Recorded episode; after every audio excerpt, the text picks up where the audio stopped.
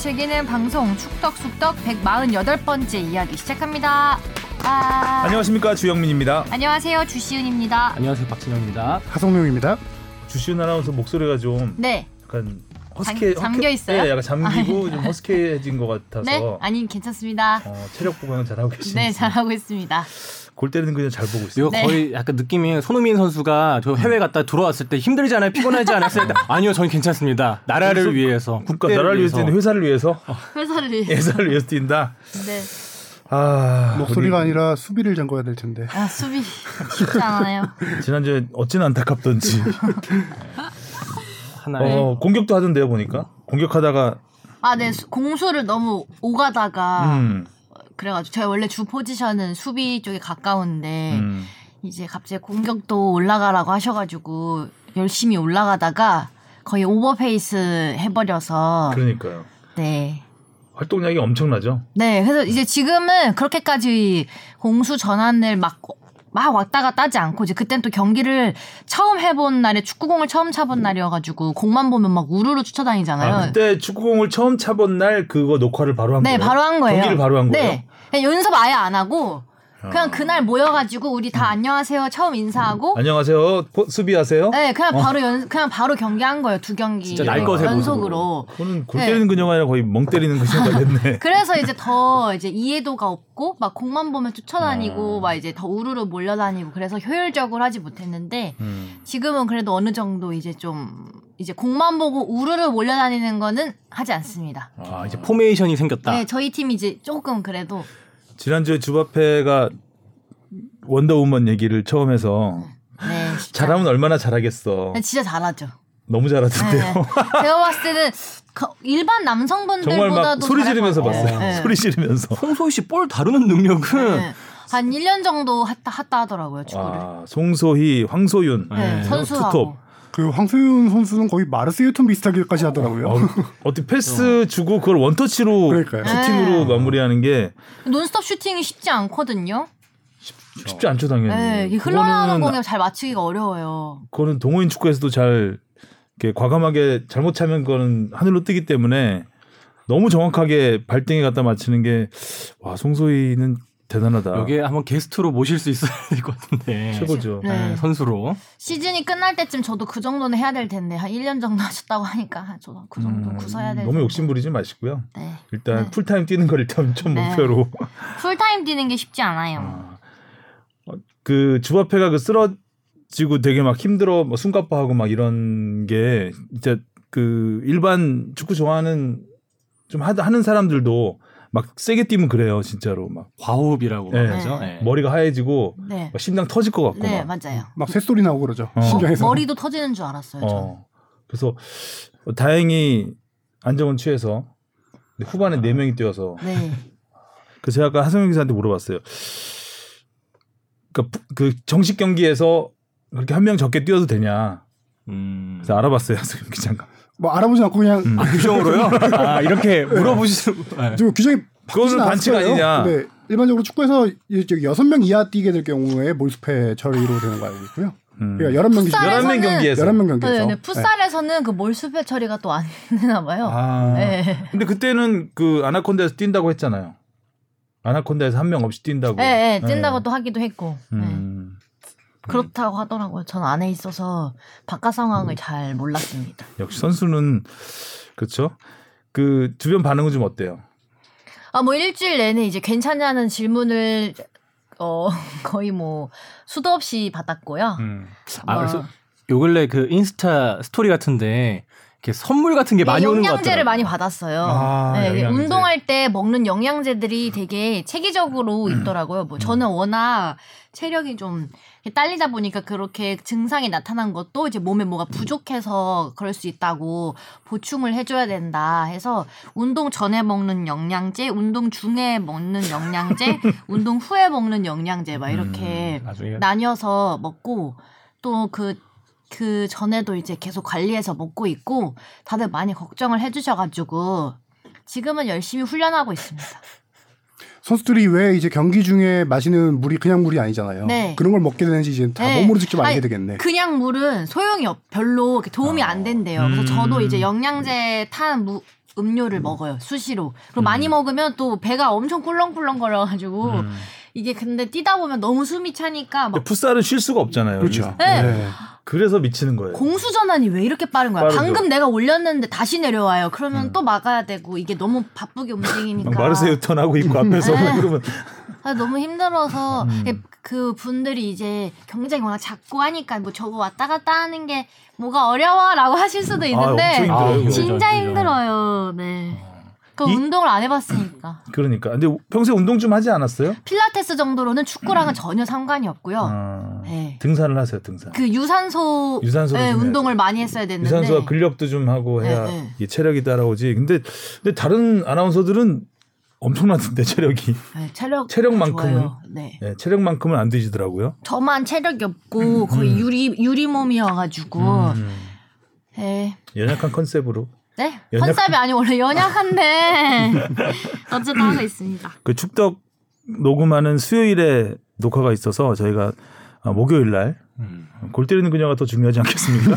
최종선 리뷰보다 네, 그럼요. 주바페가 있어야죠. 후기를 들어야 되기 때문에. 어, 거의 거의 어. 이렇게 부어서 오는 거 아닌가 걱정이 되네요. 어. 자, 그러면 네. 지난주 축덕 토토부터 살펴보겠습니다. 와우. 어, 주영민 두 경기 적중, 주시은 두 경기 적중, 이정찬 한 경기 적중, 박진영 세 경기 적중입니다. 이정찬 항상 저조하다니까. 그러네요. 음. 자, 댓글부터 가겠습니다. 네, 쭈니님이 제목부터가 어우 진심 정말 싫다. 아, 싫다였구나. 좋다가 아니라. 네. 아, 어, 뭐지? 손흥민 어떻게 할 콘테. 콘테. 아. 네. 근데 그 밑에 분은 또 네, 그때 밑에 분은 E L I A S P A R K 07님은 제목 센스 보소 음, 하고 좋아하시는 것 같아요. 음. 제목 센스는 뭐 뽕 작가죠. 뽕피디죠. 네. 옵저버일님 골대녀 본방 사수하고 왔습니다. 학교 다닐 때 실컷 공 차고 그랬는데 운동을 안 한 지 몇 년 된지라 남일 같진 않네요. 골대녀에서 꼭 주바페 공격 포인트 보고 싶네요. 저도요. 밤에 내리는 비 왜 주바페 울게 숨어 있는데 아자아자 저 숨어 있지 않았고요. 나간다 했는데도 나오지 말라 했습니다. 음, 네. 눈물의 의미는 일단 열받, 미안함 열받고 미안하고 음. 이제 뭐 여러 가지 좀 미안함이 컸을 것 같아요. 네. 그죠? 뛰지 못한 네. 나 때문에 한 명이 없는, 네, 상황이 됐으니. 네. 아, 근데 보면 출연자들이 많이 울더라고요. 네, 많이. 근데 울 수밖에 없어요. 어, 그 상황이 약간, 울게 약간 좀 만들어요. 제작진이 또 그런 분위기를 만들 수도 있어. 그죠? 약간 좀 짠한 분위기를. 네. 음. 아, 약간 그래. 우리는 지금 한 골만 넣어도 거의 오열할 기세예요. 니가 가라 내가 갈까님 주말에 뉴스 하시고 주중에 라디오 하시고 시간 내어 골대녀까지 주춘주춘 지상파 축하드리고 골 넣으면 세레모니 기대합니다. 음. 포지션상 골 넣기가 쉽지 않은데 SNS에 주바페 스케줄 막 나오면서 뭐 아, 그쵸. 커뮤니티 혹시 막 논란. 공개 아, 있었죠. 네. 거의 뭐 연예인 뺨치는 스케줄로 아 혹사 논란 아니고요. 연아운서 네 다 즐겁게 하고 있으니까 더 이상의 혹사 논란은 그만. 더 이상은. 네. 아, 회사를 위해서 뛰고 있다고 네, 합니다. 아니, 네, 아닙니다. 네. 붉은 매냐님 본인은 아니다 즐고, 즐기고 있다 해도 번아웃 옵니다. 어, 들은 것 같아 네. 그거 보면 진짜 무서운데 직전까지 몰라요. 주시은 적당히 굴리면 좋겠어요. 제가 아무래도 다른 언니들은 프리랜서인데 저는 직장인이라서 상대적으로 그렇게 보이실 수 있고 받아들이실 수 있는데 제가 다 원해서 하고 좋아하는 방송이고 다 열심히 하는 방송인데 약간 이렇게 비춰지는 게 사실 저는 조금 불편합니다. 네. 팀에서 많은 배려를 해주시고 있고 음. 되게 이렇게 많이 양 이렇게 이해해주고 계셔가지고 그 안에서 저는 열심히 하고 있으니까요. 네. 네. 새벽에 출근해야 되는데 했던 멘트 때문에 더 이런. 근데 제가. 멘트한 게 아니고 아 그래요? 그게 제가 말한 게 아니고 이제 다른 언니가 이제 울지 말라고 농담조로 내일 음. 출근해야 되는데 이제 아. 그만 힘 그만 예, 분위기 분위기. 전환하려고 아. 농담을 한 거고 자막도 그렇게 키읔키읔 붙어서 농담으로 나왔는데 음. 이제 많은 분들이 갑자기 이제 어, 저러고 다음 날 뭐 새벽 출근해야 된다 이러면서 이렇게 예, 막또 되게 막 불, 불쌍하다 이런 식으로 가시는데 그렇지 않습니다. 아, 네. 네. 다 즐겁게 하고 직장인 있어요. 주시은이었습니다. 네. 걸어서 20층까지님. 매주 아나콘다 리뷰 프리뷰를 정규 코너로 해도 좋을 것 같습니다. 주신 아나운서 때문에 처음 보게 됐는데 주하나 열심히 하시는 모습에 감화되는 기분입니다. 이러다 카타르 월드컵 형장 중계 캐스터까지 하게 되는 거 아닌지. 음. 그럴 수도 있죠. 저 해봐서 아는데. 그거까지는 네. 장진성님. 전북과 울산의 경기 사실상 결승전다운 명경기였네요. 특히 송민규와 일류첸코가 골 넣는 걸 보면서 포항이 이러려고 이적시켜줬나 싶더라고요. 음. 어, 전북과 울산 경기는 자, 붙으면 계속 재밌는 것 같아요. 네. 이야기는 좀 이따가 하기로 하고 자 질문 받아보겠습니다. 무엇이든 물어보세요. 앙. 네, 정다운님입니다. 첫 번째 질문이에요. 프로 선수와 준프로 선수의 구체적인 차이가 뭔가요? 단순히 아직 학생 신분으로 프리리, 프로리그에서도 뛸 수 있다는 것 외에 행정적인 측면에서도 일반 프로 선수와 차이가 있는지 궁금합니다. 가장 기본적인 차이는 보면은 이중 신분이라는 거예요. 학생이면서 고교 경기에 나갈 수도 있고 프로 경기에도 나갈 수 있다. 아. 그러니까 이 취지를 좀 봐야 되는데 고교 선수가 프로 계약을 한다라고 하면은 프로 경기에만 나오게 될 경우 주전 자리를 차지하기가 사실상 힘들잖아요. 그렇죠. 그럼 이 유망주의 실력이 오히려 좀 떨어질 수 있다. 경기에 나서지 못하면은 음. 그런 걸 좀 방지하고자 가능성 있는 유망주들을 준프로 계약을 시켜서 어 프로 경기에도 뛰게 하면서 고등학교 신 고등학생 신분으로 고등학교 경기를 뛸 수 있는 거예요. 그래서 어단 제한이 있는데 고교 경기는 K리그 유스 팀들 간의 대결 대회는 뛸 수 있어요. 하지만 일반 학교 팀과 K리그 유스 팀과의 경기는 뛸 수 없다는 그런 제약을 좀 뒀어요. 어. 예. 그리고 프로 경기에 이, 이게 이제 프로 경기에 한 번이라도 출전한 이후부터 이런 제한이 좀 되는데 그럼 중고 연맹전 예를 들어서 이런 건 뛸 수 있어요? 연맹전 어, 에서 유스 팀하고 붙으면 유스 뛰고 팀하고 붙으면 뛸수 아. 거기에서 그냥 일반 학교하고 붙으면 못 뛰고 어, 중고 연맹전 그것까지는 알아봐야 되는데 예를 들어 아. K리그 유스 팀들 간의 대회, 대회가 있잖아요. 있어요. 그거는 뛰죠 당연히. 유스 팀들 간의 대회가 K리그 주니어란 대회예요. 음. 그런 대회는 뛸 수 있고 유스 챔피언십도 있어요. 음. 근데 이제 일반 학교들이 나오는 거는 아마 못 뛰지 않을까 그런 대회는. 아. 그렇죠. 그럼 학교 입장에서는 좀 손해도 될 수 있을 텐데. 손해도 될 수 있죠. 어. 근데 이 선수를 이제 프로 경험을 일찍 쌓게 해줘서 좀 더 이제 유망주를 키우겠다라는 의지로 이런 걸 한 거고요. 음.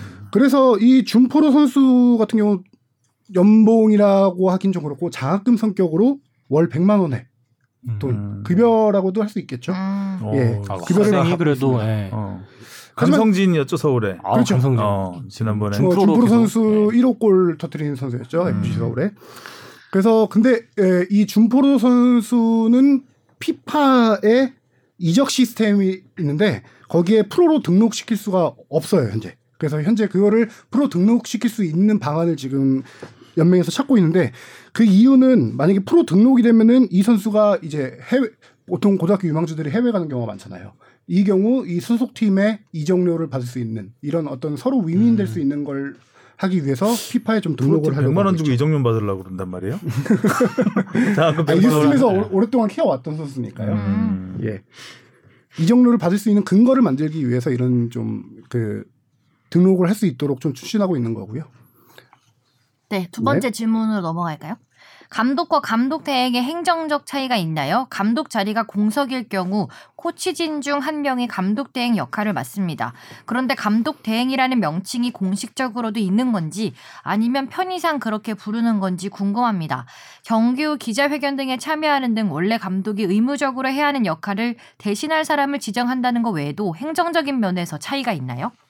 그 연맹 규정상 공식 용어는 감독 대행은 아니고요. 업무 대행자라고 공식 예, 용어로 되어 있습니다. 어, 업무 대행자. 그래서 감독이 없을 경우 이제 업무 대행자가 경기 중 감독의 의무 권리 이런 걸 다 이제 이어받게 되는 거죠. 어, 예를 들면 아까 서- 저기 질문에서 해줬다시피 공- 경기 후 공식 기자회견에 참석해야 되는 의무 이런 게 이- 발생하는 거죠. 음, 근데 이제 감독과 감독 대행의 차이를 조금 보면은 자격증 차이가 좀 있다. 그 행정적인 차이를 보면요. 그 K리그 감독이 되려면은 P급 라이센스가 있어야 됩니다. 이거는 우리가 워낙 많이 설명했던 부분이고 감독 대 그래서 감독이 어 사퇴를 했거나 경질될 경우 감독 대행이 왔는데 우리 예전에 FC 서울 뭐 감독 대대대대행 하면서 얘기 많이 네. 했었죠. 60일 동안 P급 자격증이 없어도 감독 대행으로 팀을 이끌 수 있습니다. 그런 경우 그리고 60일 내 P급 자격증을 보유한 정식 감독을 이제 또 임명을 해야 되는 건데 그게 안 될 경우 이제 또 대행으로 대행으로 음, 계속 대행으로. 가게 되는 케이스인 거죠. 마지막 질문입니다. 이분은 행정에 굉장히 관심이 많으시네. 네, 다음. 다음도 행정. 음. 네.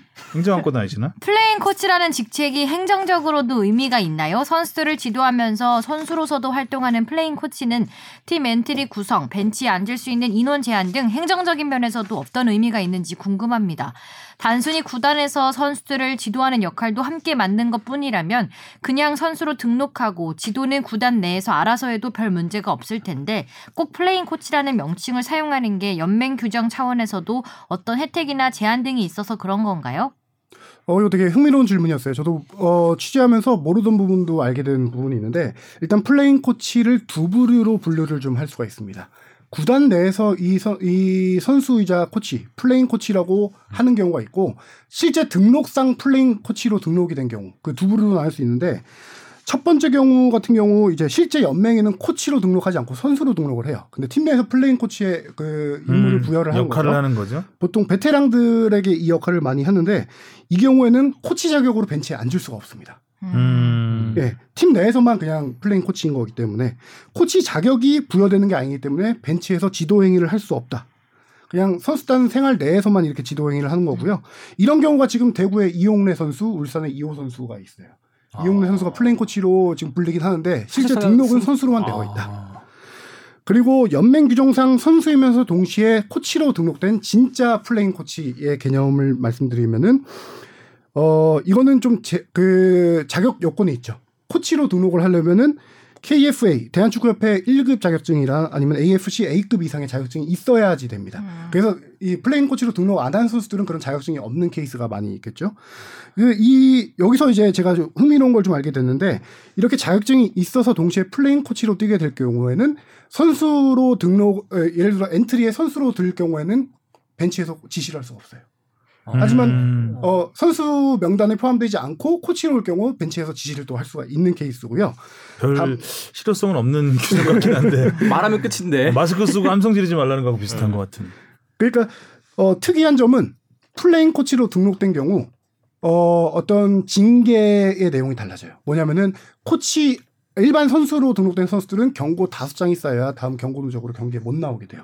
그 시스템이 532예요. 음. 처음에 다섯 장, 그 다음에 세 장, 두 장, 두 장 할 때마다 경고 누적으로 다음 경기 한 경기 출장 정지가 되어 있는데 코치 규정은 달라요. 코치 규정은 3, 2, 1, 1, 1 이렇게 가요. 음. 아, 더 박하네요. 그렇죠. 네. 그래서 플레잉 코치가 선수로 뛰다가 경고 세 장만 받으면 바로 다음 경기 경고 누적 아. 못 나오게 됩니다. 코치 규정을 따르는 코치 규정을 따르는 거예요. 그럼. 플레잉 코치는 선수 등록이 필요가 없는 거죠. 아, 선수 등록해야죠. 선수 등록도 하고 네, 코치 등록도 코치 하고. 등록도 아. 하고 아, 그렇죠. 아, 그러니까 둘 플레잉 다- 코치라는 게 따로 등록을 하는 게 아닌가 보죠. 그렇죠. 둘다 네, 등록을 둘다 한다. 등록을 아. 하는 거죠. 음. 그래서 지도자 신분을 갖고 있는 만큼 좀 더 일반 선수보다 엄격한 기준을 적용해야 된다라고 해서 아. 코치의 징계의 그 규정을 받는 거고요. 음. 그래서 이 현재 플레잉 코치로 정식 등록된 선수는 이부 리그 전남의 최효진 선수 한 명뿐이라고 하더라고요. 최효진. 네. 아, 워낙 유명한 선수죠. 그렇죠. 예전에 국가대표로도 활약했었고요. 음. 그러니까 보면 코치 자격증이 있느냐 없느냐에 따른 구분 같네요. 그게 그렇겠죠. 보니까 예, 그죠? 예. 한꺼번에 질문을 세 개나 드려서 죄송합니다라고 했지만 아 재밌었습니다. 질문이 아주 유익한 네. 질문이었던 것 같습니다. 정다운님. 요즘에 그 원팀 리더십 보유자님이 조용하시네. 어 그러네요. 그러네요. 음. 바쁘신가 봐요. 바쁘신가 봐요. 플레잉 코치 하시나 봐요.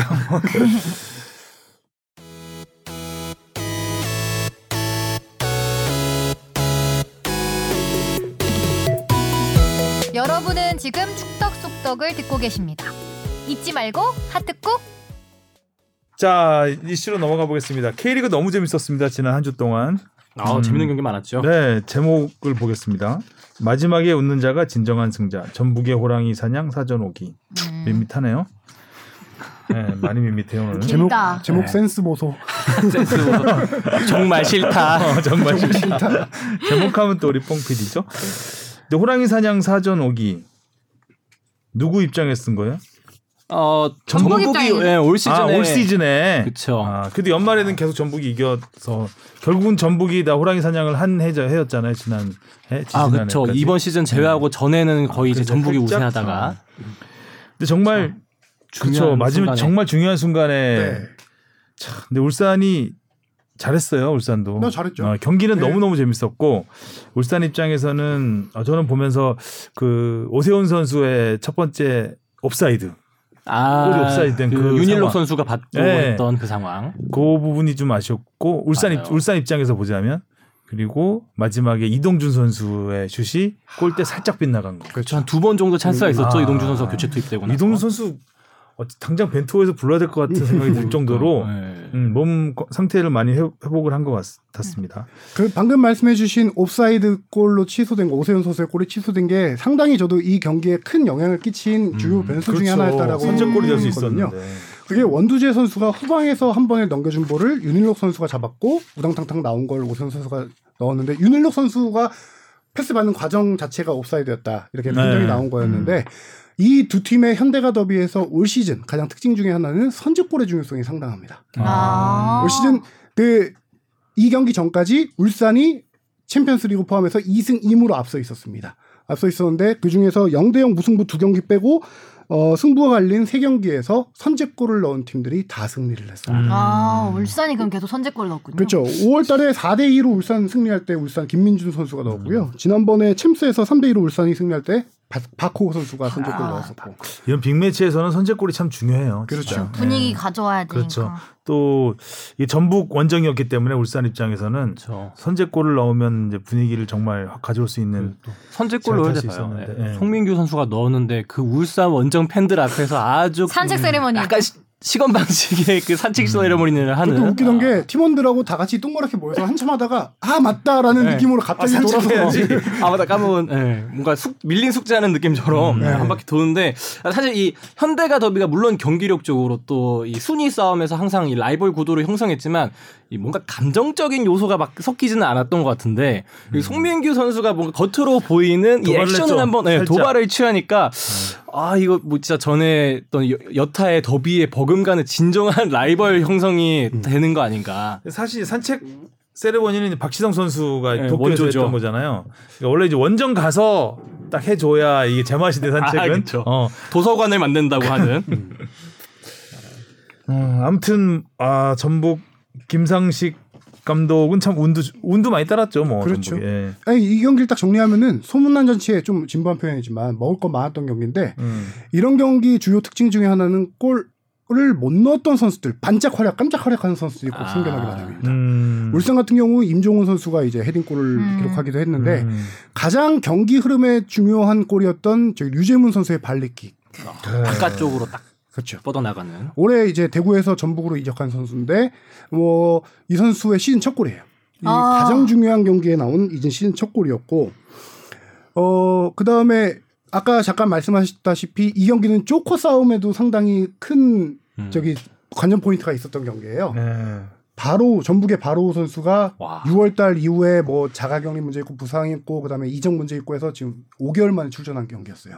그리고 이동준 선수가 부상으로 한 달 만에 돌아온 경기였고 두 선수들이 후반 교체 들어와서 엄청나게 뛰어다니면서 잘했거든요. 음. 바로 선수의 슛을 조현석 골키퍼가 다 막아냅니다. 음. 아. 이동준 선수도 아까 말했다시피 두 차례 정도 특히 한 차례 그 골대 옆으로 살짝 빗나간 거 그런 쪼커절의 활약까지 재미 요소들이 다 포함된 음. 진짜 맞아요. 정말 네. 재밌었던 경기라고 할 수 있죠. 관중도 코로나 시대 이후 최다 네. 11,383명. 와. 굉장히 뭐 뜨거웠던 전북이었는데 전주성이었는데 아, 승리까지 가져가면서 이제는 뭐 우승이 한 8분 응선은 넘었다라고 네. 볼수 있겠죠. 네. 반면에 울산은 정말 챔피언스리그에서 전북 꺾은 이후로 거의 뭐 미끄럼틀을 타고 있는 상황인데 저 계속 안 좋아요. 아 홍명보 감독이 하나는 잡았어야 되지 않나. 그렇죠. 예, 좀 아쉬움이 좀 있습니다. 뭐 전술적인 면에서의 아쉬운 음. 부분은 없을까요? 아, 전술적인 면보다 저는 이 경기 확실히 이제 보는 게 아, 확실한 골잡이가 있고 없고의 차이가 아, 너무 크지 그렇죠. 않을까라는 아, 그쵸. 생각이 마지막에 들더라고요. 또 구스타보의 음. 존재감, 일류첸코. 구스타보와 일류첸코의 일루첸코 존재감 존재감. 대 오세훈. 음. 약간 오세훈 선수가 뭐 못한다라기 표현보다 너무 이제 올 시즌 활약 스탯으로만 보면은 너무 떨어지는 상황이죠. 울산 같은 경우는 솔직히 울산 시즌 초반만 하더라도 울산이 전북보다 선수 구성이 훨씬 더 좋다라는 평가가 많았어요. 음. 그리고 실제로 울산의 이선 자원이 훨씬 더 전북보다 앞선다고 저도 생각하고 있습니다. 하지만 최전방의 무게감이 너무 떨어지죠. 울산이. 시즌 초반에 힌터제어라는 선수, 독일 이브리그에서 뛰던 선수 데려와서 못하다가 그래도 뭐 음. 여름에 이적시키 전까지 6, 7골 정도 넣었던 걸로 기억을 하거든요. 근데 그 선수마저 여름에 이제 돌아가면서 오세훈 혼자 거기다 이제 강원에서 이적해온 김지현 선수 버텨주고 있는데 오세훈 선수의 존재감이 음. 전북의 구스타보 일류첸코보다는 확실하게 떨어지죠. 그 전북은 확실하게 또 중요한 게 뭐냐면은 시즌 초반에는 일류첸코가 엄청 잘했습니다. 그때 막 음. 득점 선수 네. 몇 경기 연속 네. 골 넣고 막. 그때는 어 구스타보가 벤치에 앉아 있었고 음. 중반에 여름쯤 시작될 때 일류첸코가 약간 부상도 있고 약간 슬럼프 겪으면서 못 나올 땐 구스타보가 계속 나옵니다. 최근까지도 구스타보가 계속 선발로 나와요. 그렇죠. 일루첸코 이번에도 네. 교차에 투입돼서 그렇죠. 넣은 거죠. 막판에 나와가지고 음. 후반 들어오자마자 44분에 넣었잖아요. 나와서 사실 네. 들어가는 입장에서 나보고 뭘 하는 거야 네. 이런 생각이 들 수 있을 정도의 시간인데. 네, 가자마자 했어요. 그래서 시즌 보면은 일류첸코가 15골, 구수 아니 구수 구스타포가 14골. 구수하네요. 구수하네요. 네. 네. 실수도 구수해야죠. 29골 넣었어요. 와. 팀 득점이 65골인데 거의 두 선수 비율이 45%, 예, 득점 확률이 45%까지 가는데 홍명보 감독이 경기 후에 딱 인정했어요. 이 경기는 스트라이커의 차이에서 난 결과가 음. 승부가 갈렸다. 그렇죠. 그런 그리고 전북의 쿠니모토가 네. 최근에 아. 너무 잘하던데. 네. 폼이 올라왔어요, 확실히 확실히. 살아나. 그 챔피언스리그부터 음. 그러니까 울산의 하락세와 전북의 상승세가 맞물리는 중심점에 쿠니모토가 있는 게 아닌가라는 생각이 들 정도로 그렇죠. 존재감이 아주 확실한 활약을 보여주고 있어요. 특히 송민규 선수의 골 나올 때 킥, 쿠니모토의 음. 킥은 킥도 그렇고 마지막 일류첸코의 헤딩슛 네. 나올 때그 크로스 보셨어요? 네. 머리만 맞춰라. 어, 음. 아저 그 그 정도면은 진짜 프리미어리그에서 볼 만한 음. 크로스였어요. 아 대단했죠. 각 휘는 각도, 네. 공 세기, 그다음에 높낮이 걸리, 거의 뭐 농구의 앨리웁 덩크 같은. 그렇죠. 어. 음, 합이 딱. 정확하게 떨어지는. 받쳐준 골이었죠. 너무 극장 골이었습니다. 딱 뛰어오르는 딱 오는 속도 보고 네. 쏴준 거죠 딱. 음. 멋있다. 저는 이- 이 경기 보면서 좀 울산의 여름 이적 시장이 아깝지 않았나 이런 음. 생각도 드는데요. 그러니까 어 물론 이제 이번 여름 이적 시장이 울산에서 이제 오세훈 선수가 군에서 복귀하기도 하고 그리고 뭐 윤일록 선수도 될 것 같긴 했지만 그만큼 또 김인성 선수도 나가고 힌터제도 나가면서 약간 등가 교환 느낌이 있었거든요. 근데 전북은 사실 시즌 초반에 힘들 때도 되게 많았는데 그거를 극복하려고 뭐 왼쪽에 이제 김진수 나가서 뭐 공백 때문에 수비가 불안하다니까 김진수 선수 다시 데리고 오고 음. 그리고 좀 중앙에 비해서 측면이 부족하다고 하니까 손민규 선수 데리고 오고 그래서 이번 경기에서도 보면 손민규 선수가 결국에 골 넣어주고 김진수 선수도 사실 울산의 이번 경기에서 김태환 선수가 전 진짜 잘했다고 생각하는데 정말 발빠른 드 리블 근데 그나마 김진수 선수가 있어서 그 정도 막았다고 생각을 했거든요. 그래서 이런 여름 이적 시장에서의 그런 영입 아, 투자의 차이에서도 결국 이번에 승부를 막판에 아, 이때까지 울산이 잘하다가 전북이 한번 이기게 된 거에 승부를 한번 판가름하지 않았나? 역시 뒷심이 중요한가 봐요. 아, 뽕이 되게 중요한 알겠죠 얘기를 뒷심에 뒷심이. 진짜 내기 힘들거든요. 뒷심이 진짜 뒷심 중요한 한번 것 잃어봐서. 알잖아요, 네. 그죠? 뒷심 내기가 힘들어요. 음, 이 뒷심 정도는 대신. 돼야 우승할 수 있구나. 약간 이런 느낌. 전북의 뒷심을 보며 네. 뽕 PD가 되게 중요한 얘기를 지금 짚어줬어요. 저도 그럼 넘어가죠. 이 얘기를 하고 싶었는데 넘어갈까요? 아니요. 그 이거를 저는 이제 워낙 많이 진부한 표현이긴 한데 우승 DNA라고 우리가 표현을 네. 하죠. 전북이 지금 4회 연속 우승했고 5연패를 향해 가고 있고 울산은 지금 3회 연속 준우승인가요? 네, 준우승 네. 지금 3수째죠. 3수째죠. 예, 그렇죠. 이게 그렇다고 울산이 전북에 비해서 돈을 확 적게 쓰는 거냐? 그렇지도 않아요. 그렇죠. 네. 네. 지난 시즌 통계에 보면은 지난 시즌 연봉 총액 보면 전북이 선수단 총액이 169억이에요. 울산이 146억, 23억 차이인데 그 전에 2019년에 비하면 두 팀의 차이가 38억이었는데 23억으로 줄어들었어요. 그만큼 음. 울산이 많이 투자를 하고 있다라는 건데 우승 DNA라는 거는 중요한 순간에 얼마나 많은 이제 집중적인 투자를 하냐, 중요한 순간에 선수단 관리를 얼마나 하냐 이런 거를 좀 봐야 될 것 같은데 아까 여- 말했잖아요. 여름 이적 시장에 울산은 힌터제어가 나가고 이런 공백이 있었고 제일 중요한 최전방 공격수에 대한 보강이 크게 없었다는 거. 음. 반면에 전북은 지난 시즌 얘기 잠깐 해보면 전북은 지난 시즌 여름에 구스타보와 바로를 음, 영입합니다. 아 그렇죠. 울산에 밀리다가 시즌 막판에 극적은 역전 우승을 이루죠. 그 두 선수들의 활약으로 올 시즌에도 아까 말했다시피 송민규 20억 주고 영입하고 김진수 선수 임대 영입하고 하면서 문선민도 있고.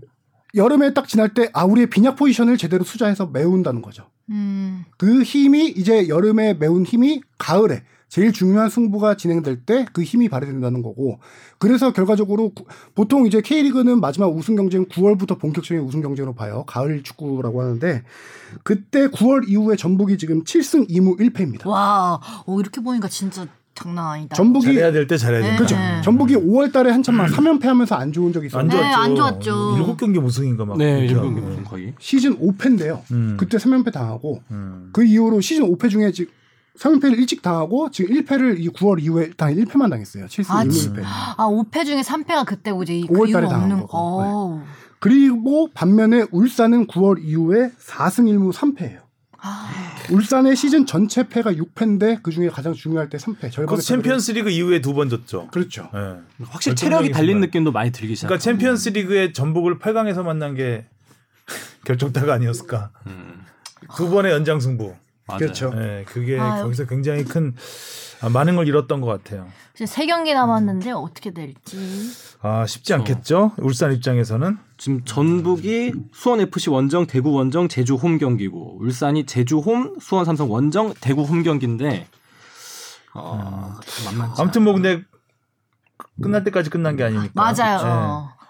아직 뭐 뒷심 수 발휘할. 시, 시간들은 많이 많이 남아 있죠. 있습니다. 일단 울산 입장에서는 남은 경기를 다 이겨야 된다는 생각으로 무조건 하고 결과를 지켜봐야 될 것 같고요.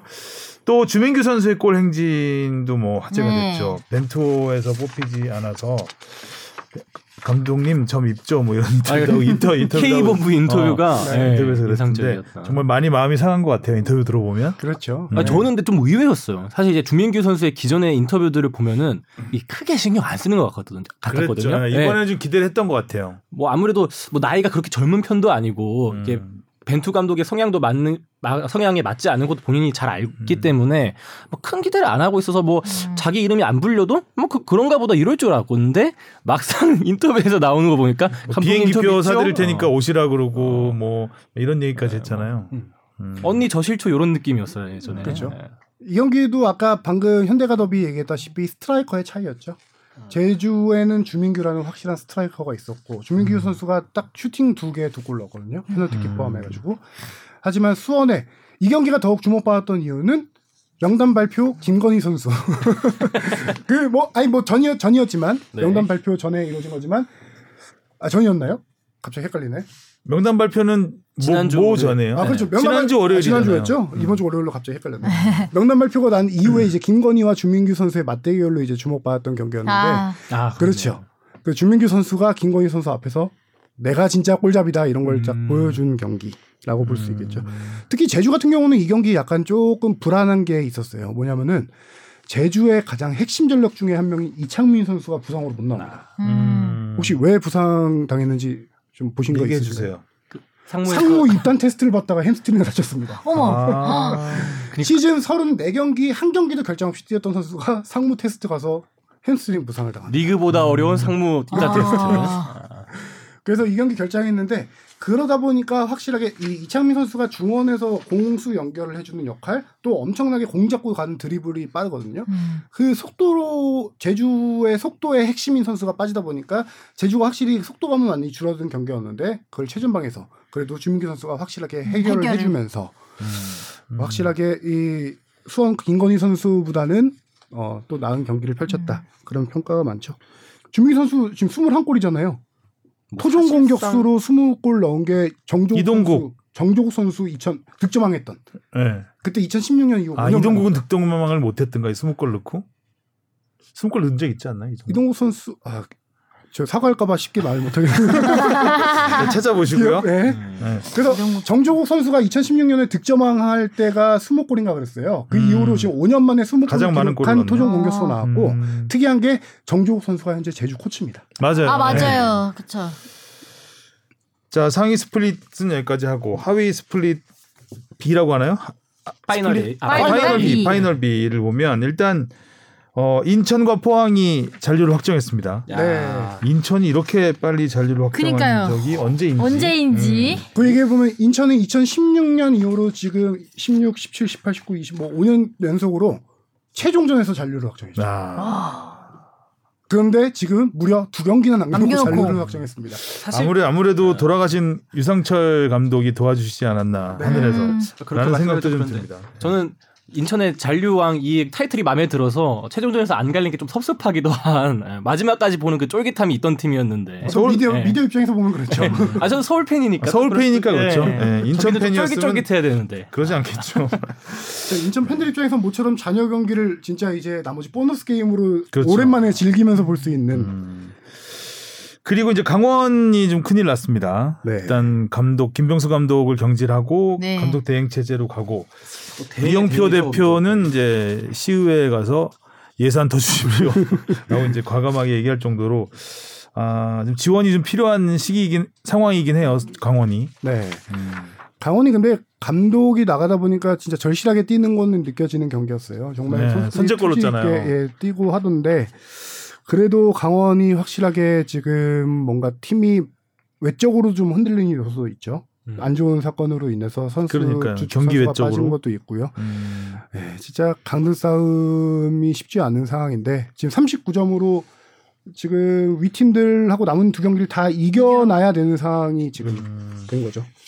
지금 뭐 포항 인천 빼면은 누가 세 팀이 이제 어떻게 될지 모르잖아요. 밑에 세 팀, 네 팀, 세 팀이죠. 네 팀, 네 팀이 서울, 성남, 강원, 광주. 그렇죠. 서울은 이제 조금 유리한 입장이고요. 음, 서울이 제일 유리하고 네. 광주도 근데 최근 또 잘하잖아요. 네. 저 이번에 언덕볼 중거리 빵빵. 완전 예술이던데. 어, 레이저였죠. 저는 골 장면만 보면 올 시즌 최고의 경기. 골 장면만 보면 올 시즌 최고의 경기. 한 40, 30m 네. 넘었던 것 진짜 같아요. 멀리. 아니, 첫 번- 그게 첫 번째 골은 이준 골키퍼의 이제 자책골로 기록은 되긴 했지만 그렇죠. 그 거기에 골대가 없었더라면 그 공이 어디까지 뻗어나갔을까가 아, 궁금한. 맞아. 계속 나갈 것 같더라고요. 그냥 중력. 레이저, 레이저. 예. 그것도 쓰리 쿠션이었어요. 수비수 머리 그쵸. 맞고 골대 맞고 골키퍼 음. 맞고 들어간 거거든요. 음. 알렉스 선수가 수비수인데 어우 이거는 뭐 빨래줄 대포와 레이저 모든 표현이 다 가능한 그 정도의 대단한 슛이었고 음. 그다음에 헤이스 선수의 슛도 어 그것도 골대 구서울증 강력한 슛. 음. 네. 어,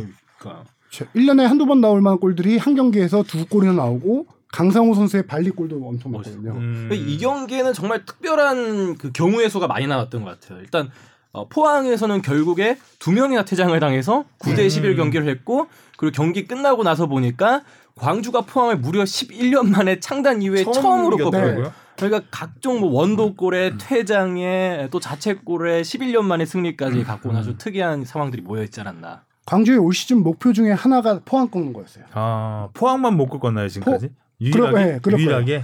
포항하고 11년 11년간 한 6무 15패 정도 됐던 것 같은데 와우. 음. 그래서 포항을 이기자라는 목표는 뭐 당연히 포항의 그랜트 선수가 일찍 퇴장당한 그런 변수들도 있었고 중거리 골 터지면서 이긴 게 있었는데 이제 마지막 목표 하나 잔류를 해야 되는데 음. 그 상황은 참 여의치가 않죠. 아, 쉽지 않나 보이긴 해요. 현재로서는 네. 좀 뒷심발이 그러니까 끝까지 가면은 뭐 가능하겠지만 네.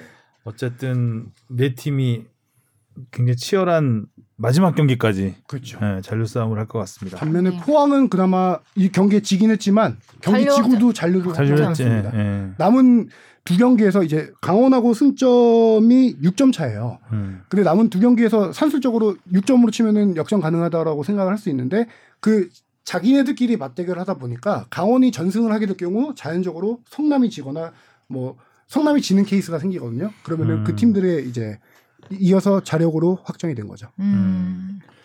또 지난주 최고의 드라마는 역시 서울의 음. 네. 세 골차 뒤집기. 박수 치고 있다 또. 아. 아 라이브로 보는데 근데 이제 광 주가 사실 그 잘 하고 있는데 맞아. 이 경기도 사실 잡아야죠. 그렇죠. 광주 입장에서. 홈에서 세 골이나 먼저 놓고. 그러니까요. 참 안 되려면 이렇게 안 되는구나라는 걸 잘 되려면 이렇게 잘 되는구나. 음. 그 경기 안 될 때 생각 안 하는구나. 아 요즘 아닉스 감독 인기가 서울 팬들한테 진짜 하늘을 찌르고 있겠죠. 아, extreme이라며 extreme. 아 아, 별명이 그래서 진짜 넷- 많이? 생겼어요. 넷플 익수. 네. 넷플릭스. 어, 어, 별명 몇 개 소개해드리자면은 넷플릭스 있고 음. 익수 on the beach 아 그리고 익수 그리스도 예수 그리스도 말고 익수 그리스도 아, 잔류에서 구원해 주소서 신났다 신났다. 그리고 4대 3으로 역전한 경기가 워낙 롤러코스터 경기였으니까 express라는 별명도 있더라고요. 익수 express. express. 네. 익스큐즘이 많더라고요. 뭐. 어. 참이 서울전 서울이 성남에 이제 3대 0으로 이긴 경기까지 해서 아닉스 감독이 정말 이제 팀을 빠르게 잘 구성을 했구나라는 음. 생각이 드는데 예전에도 얘기했지만 신구 조화가 정말 잘 되고 있어요. 어린 선수들을 중용하면서 그 선수들의 활동량을 바탕으로 경기를 끌어가고 그 선수들을 또 베테랑인 기성용 고유한 오스마르가 좀 이끌고 있는 형국인데 어 아닉스 감독이 부임한 이후에 제일 핵심 중에 하나는 조용 선수가 골을 많이 넣고 있다는 거 다섯 골 넣었고요. 음. 팔로세비치의 부활이에요. 팔로세비치. 그렇죠. 드디어 어, 오랜만에 받은 불러보는 그 이름 같다. 음. 그렇죠. 팔로 팔로 팔로세비치가 우리가 그렇게 부진하다 부진하다 했는데 최근 4경기에서 다섯 골을 몰아쳤습니다. 와. 그러면서 시즌 9호 골을 신고했는데 슛발이 왼- 왼발 슛이 완전 아, 예술이던데. 감차의 어. 정석을 네. 보여줬죠 왼발 감차. 그렇죠. 아닉스 감독이 팔로세비치를 처, 처음에 기용할 때 교체로 넣었다가 교체 아웃을 지켰어요. 그때 팔로세비치가 엄청 약간 화가 나서 불화설이 있지 않겠냐라는 얘기까지 음. 있었어요. 유니폼도 막 네. 벗고 근데 아닉스 감독도 예전엔 되게 딱딱하고 약간 카리스마 형 감독이었는데 음? 최근 서울 선수들 얘기 들어보는 거 보면 되게 부드러워진 느낌이 많이 들어요. 아 그래요? 무슨 일이 있었나? 그 이제 뭐 그 당시가 심 아 이 얘기를 안 할 수 없는데 예전에 부산 감독 시절에 기성용 선수와의 오해가 좀 있어요. 부산 감독 시절에 그 팀의 박종호 선수 음. 독도 음. 세레머니 했던 박종호 선수를 2군으로 내보, 내려보내면서 당시에 이제 언론의 기사가 나왔던 것들 중에 하나가 네 장점이 투지인데 투지 없이 지금 기성용처럼 예쁘게 차려고 한다. 그래서 2군으로 내려보낸다. 라고 했더니 음. 당시에 기성용 선수가 트위터에 약간 기분 나빠하면서 나처럼 볼 차면 2군 가는 거냐 막 이런 식으로 그 시절 매운맛 아, 기성용. 본것 같아요. 아. 네. 네, 그런 일들이 있었어요. 아 그랬구나. 그렇죠. 예쁘다 그랬는데. 그렇죠. 그렇게 해서 둘 사이가 조금 뭔가 안 좋지 않겠냐라고 했는데 아니스 감독이 이거에 대한 해명도 했어요 예전에. 아 오해다. 음. 그 약간 좀 대화 과정에서 약간 와전된 게 있다. 오해다라고 그렇죠. 약간 음. 그렇죠. 스타일이 다른데 그렇죠. 어 기성용 스타일이 있고 너는 네 스타일로 해야 되는데 기성용을 따라하는 것 같다라는 느낌? 그렇죠. 이 그런 얘기를 한 거겠죠? 예. 예. 그런데 이번에 FC 서울이 경기 끝나고 선수들이 팬들 앞에 가서 사진 찍고 하는 이런 피치 캠이라는 게 있어요 유튜브에. 그방그 영상을 보면은 안익수 감독이 기- 에, 인터뷰를 마치고 선수들이 기다려줘요. 사진 같이 찍으려고. 그때 안익수 감독이 올 때 선수단 프론트 서- 감 그다음에 아, 팬들 선수 프론트 다 안익수 감독이 뛰어오더라고요. 다 박수를 쳐줘요. 기다리면서. 음. 그때 안익수 감독이 제일 많이 경기 중에 하는 말을 선수들이 외치더라고요. 그 주위 봐 뭐 그다음에 뭐 압박 이런 이런 걸 계속 선수들이 외쳐요. 아 그림이 그려졌어요 지금. 네. 네, 그 안익수 감독이. 엄청 경기 중에 많이 이렇게 선수들에게 지시를 하는 음. 편인데 그걸 선수들이 이렇게 따라 한다는 거 그리고 아닉스 감독이 그걸 또 보면서 웃으면서 같이 화합하는 분위기. 음. 이뻐지. 네, 거기에다가 경기 끝나고 아닉스 감독과 기성용이 진하게 포옹을 하더라고요. 그 음. 사진 찍고 나서 음. 네. 그리고 아닉스 감독이 약간 좀 좀 멀리 가서 이렇게 눈물 흘리는 모습까지. 어. 기성용이 안아줬다고. 감동. 예, 그렇게 아닉스 감독이 팀에 빠르게 이제 선수들에게 확실하게 신뢰를 받고 있다라는 느낌이고요. 잘 되는 팀은 이제 안도 잘 돌아가요. 맞아요. 음, 다 바깥으로 나타나는 것 같은. 그 다음에 팔로세비치를 살린 비결 중에 하나가 요거트라는 얘기가 많이 나오고 있어요. 이거는 좀 약간 재미삼았는데 팔로세비치가 요거트를 먹고 나간 경기에 골을 많이 넣는다라고 해서 안익수 감독이 식당에 와서 몰래 슬쩍 요거트를 한번 줬대요. 음. 그 경기에서 못 넣었는데 그 다음 번에는 오렌지를 줬나? 그랬더니 그 너, 그거를 부진, 먹고 부진. 무슨 파블로프의. 뭐야.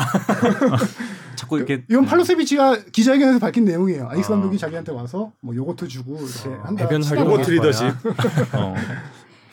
유제품 리더십 괜찮은데요. 자, K리그 얘기는 여기까지 하고 일단 프리미어리그로 넘어가 보겠습니다. 제목이 토트넘 찍먹한 콘테. 찍먹한 콘테가 뭐예요? 아 토트넘 맛봤다는 얘기죠. 이제 부임해서 아, 두 경기 정도 치러봤다. 부먹은 맛보는 거 아닌가요? 아, 부모가 좀 온건히 맛보는 거죠. 좀 온연하게 느끼는. 하여간 기, 준을 모르겠다니까.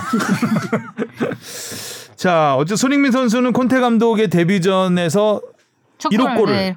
터뜨렸습니다. 두 번째 경기에서는 어, 슈팅을 하나도 날리지 못했죠. 네.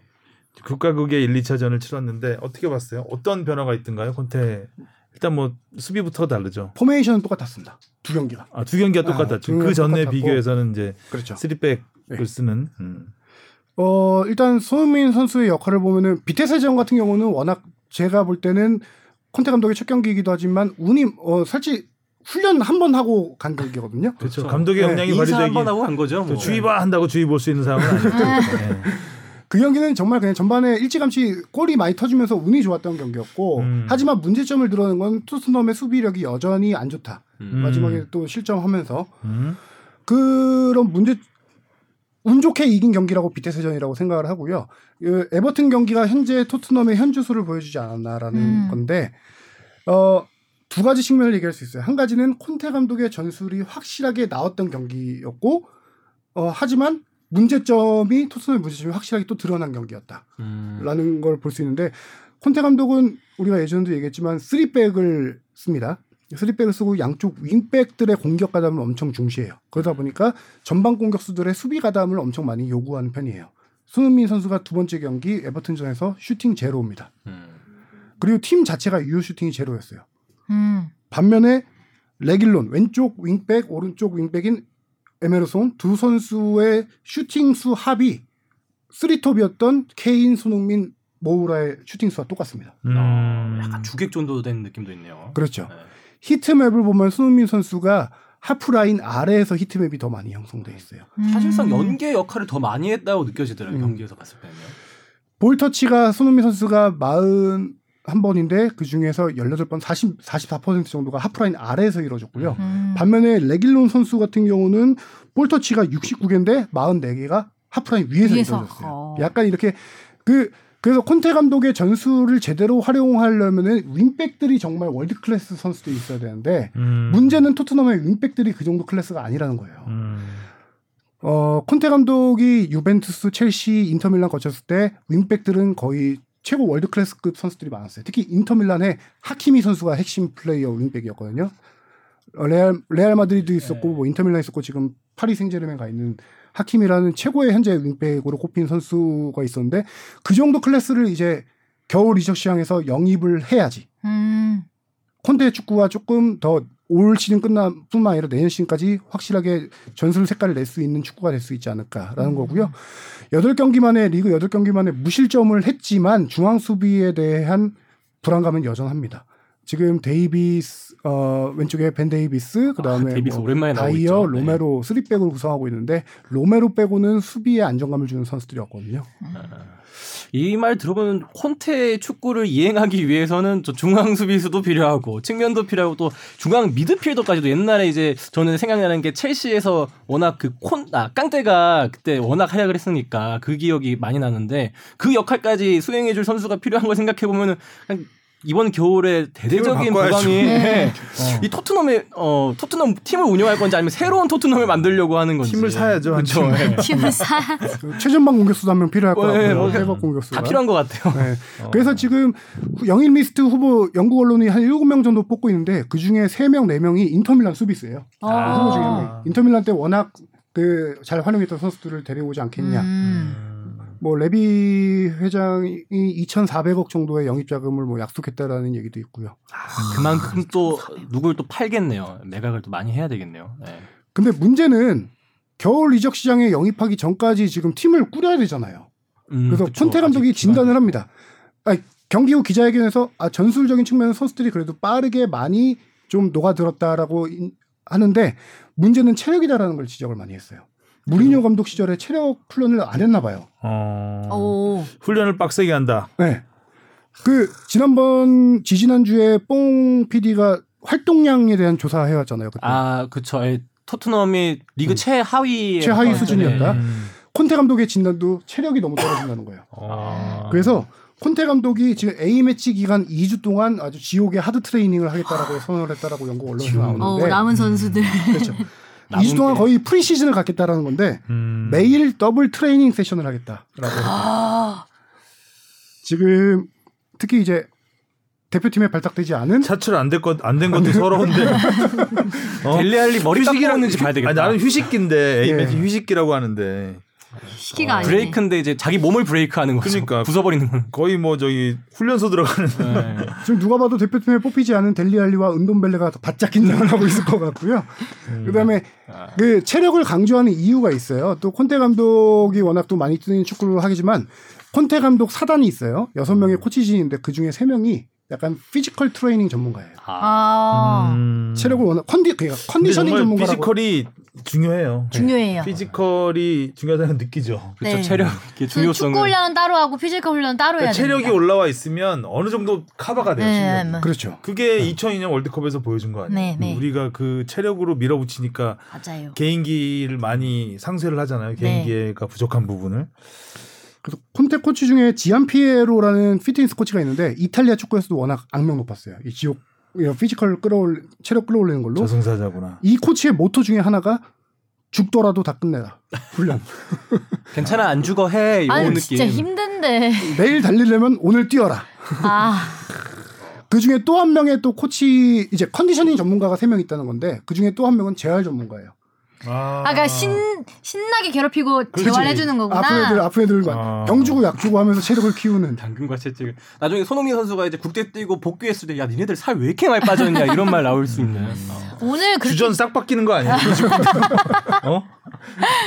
아 쉽지 않겠다. 궁금하네요 그 A매치 토트넘이 끝났을 때 진짜 A 매치 휴식기 끝나고 어떤 모습을 보여줄지. 네. 왜냐면 그 이 교체 투입되는 이 자원들이 강하니까 강해지면 팀은 강해질 수밖에 없거든요.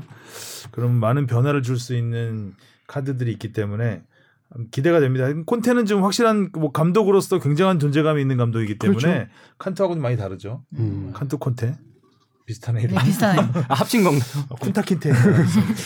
심지어 콘테 감독은 첫날 에버튼을 앞두고 경기 기자회견 음. 앞두고 하는 기자회견 1 시간 늦었습니다. 아, 그때 훈련한다고. 훈련한다고. 훈련 때문에 어. 예정된 시간보다 1시간을 더 훈련한 거예요. 와. 에버튼하고 이렇게 무기력하게 비긴다는데 에버튼이 너무 거칠었던 음. 맞아요. 있는 것 같아요. 예, 네. 손흥민도 잘 운영했죠. 예, 그래서 좀 토트넘이 경기를 제대로 못하게 만든 부분이 이제 컸는데 어쨌든 그 경기 직후에 콘테 감독은 출, 출발이 좋다. 네. 예, 그렇게 호평은 좋게 평가를 했습니다. 음. 두고 봐야 될 것 같고요. 자 대표팀 벤투호로 넘어가겠습니다. 이제 월드컵 최종 예선 아랍에미리트전 홈 경기 그리고 이라크와 원정 경기를 올해 마지막에 이 매치죠. 저 올해 마지막이죠. 수집을 했습니다. 황의조 선수는 빠졌고 김건희 선수가 대신 들어왔고 어, 손흥민 선수 걱정되는 부분은 이제 손흥민 선수가 또 그 컨퍼런스까지 포함해서 최근 일주일 동안 세 경기 뛰었거든요. 네. 그럼 또 내일이죠 우리 시간으로. 어제 밤에 들어왔지 않았나요? 어제 밤에 들어와서 이제 하루 훈련하고 지금 녹음 시간 기- 기준으로 오늘 오전에 한 번 훈련했습니다. 그게 음. 끝입니다. 아 진짜 그러니까 이게 피곤하겠다. 딱그 월드컵 최종 예선 1차전 하기 전하고 똑같은 상황인 거예요. 오자마자 하루 훈련하고 그 전에 경기 계속 3일에 한 번씩 뛰고 지금 날씨도 춥고. 그렇기 때문에 이제 부상 우려도 좀 있고 음. 체력적으로도 글쎄 아무리 뭐 나라를 위해 뛴다고 이제 의욕은 불태우지만 그러다가 아 만약에 삐끗할 수도 있는 것이고 음.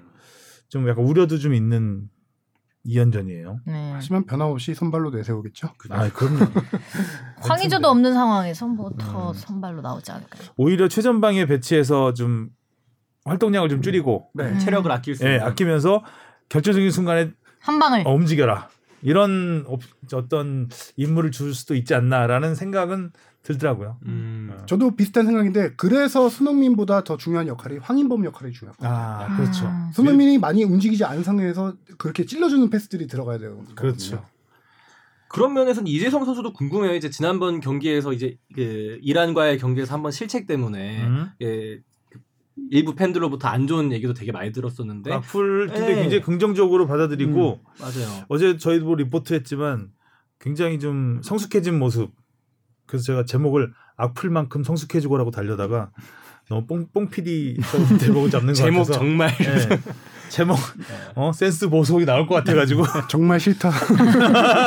정말 싫다. 아, 리포트는 안성룡이 하는 거니까 제목은 제가 달지만 음 하여튼 이재성 선수도 굉장히 많은 준비를 했을 것 같고 또 좋은 게 지난번 이란전 앞두고는 완전히 이제 베스트 11에 포함이 안 된 상태였잖아요. 이재성 그. 당시만 해도 체력적으로도 그렇고 몸 상태가 네. 안 좋아서 팀에서 팀- 베스트 11이 아니었어요. 그러니까요. 그래서 예. 근데 지금은 계속해서 주전으로 뛰고 예, 있으니. 선발로 계속 나오면서 골 도움 기록하고 몸 상태라든가 이런 환경은 훨씬 더 나아진 분위기인 것 같아요. 아니 이란전이 야, 그 이제 비난 댓글들이 약이 됐다라고 표현을 했는데 정말 맞아요.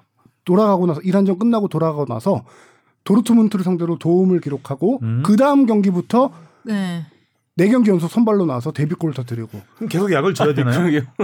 매 경기 약을 줘야 되나? 그러진- 악- 악플로. 그래야 되진 않겠죠. 근데 이재성 선수가 이제 어, 네이버 블로그에다가 네, 연재를, 글 연재를. 하잖아요. 거기서 이제 주전 경쟁에 대한 주제로 한번 글을 쓴 게 있어요. 최근에 쓴 글인데 마인츠에서 시즌 초반에 당연히 너무 힘들었죠. 음, 그렇죠. 어, 힘들었는데 이거를 이제 본인이 하기 위해서 훈련 때 일부러 감독 눈에 더 보이려고 더 열심히 많이 했다는 거예요. 음. 그 그래서 감독 눈에 보이려고 일부러 연계 플레이도 더 잘하고 연습 경기에서 일부러 골을 더 많이 넣으려고 노력을 하고 그 감독 눈에 들어서 지금 네 경기 연속 나오고 음. 이게 주전 킬에서는 확실한 주전이었거든요. 킬에서는 심지어 선수들한테 너 계약서에 주전으로 뛴다는 계약서 있냐라고 할 정도로 경기력이 안 좋아도 무조건 주전으로 나갔었거든요. 아. 근데 이제 마인츠에 와서 이 선수가 프로 데뷔 후 거의 처음으로 주전 경쟁을 하는 거예요. 신인 때부터 전북에서 주전으로 뛰었으니까 그런 어려움들을 겪으면서 이 선수가 한 단계 더 성장하지 않았나. 그리고 음. 아플 뭐 그런 것도 있었고요.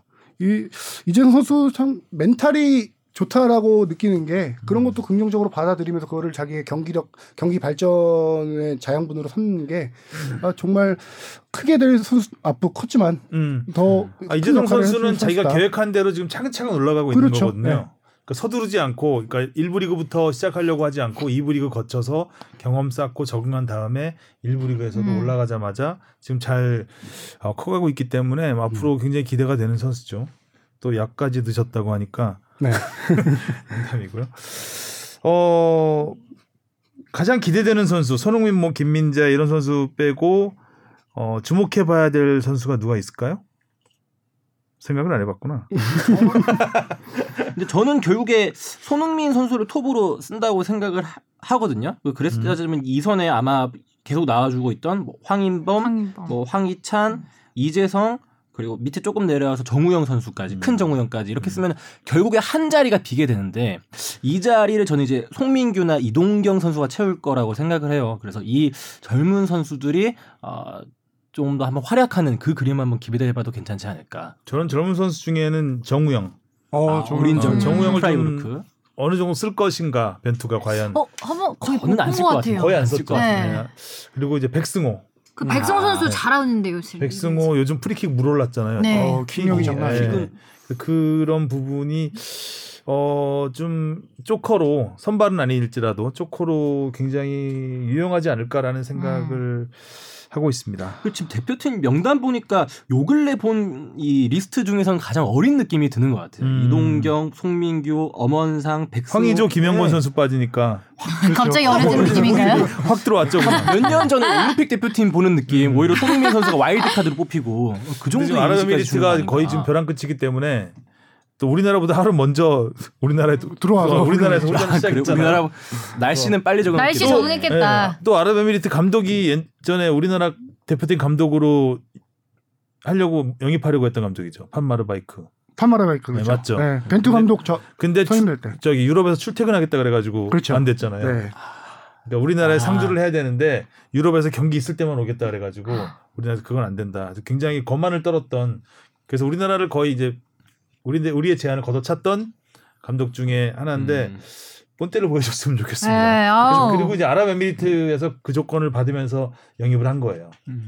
가정적인 남자긴 한데 네, 가족을 이번- 좋아하겠네요. 네, 그래서 가정식을 좋아하겠죠 아무래도. 기러기 아빠 하기 싫어. 음. 김영권 선수의 빈자리 누가 채울 것 같아요? 박지수 선수 아닐까요? 음, 네 맞습니다. 네.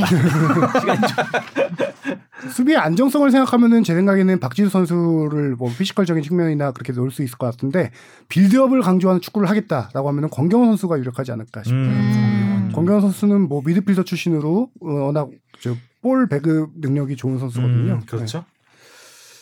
자 이렇게 아 그리고 박항서 감독도 거의 뭐 벼랑 끝 그렇죠. 승부라고 봐야 되겠죠. 또 일본하고 붙습니다 홈에서. 아, 네. 진짜 아. 재밌는 거예요.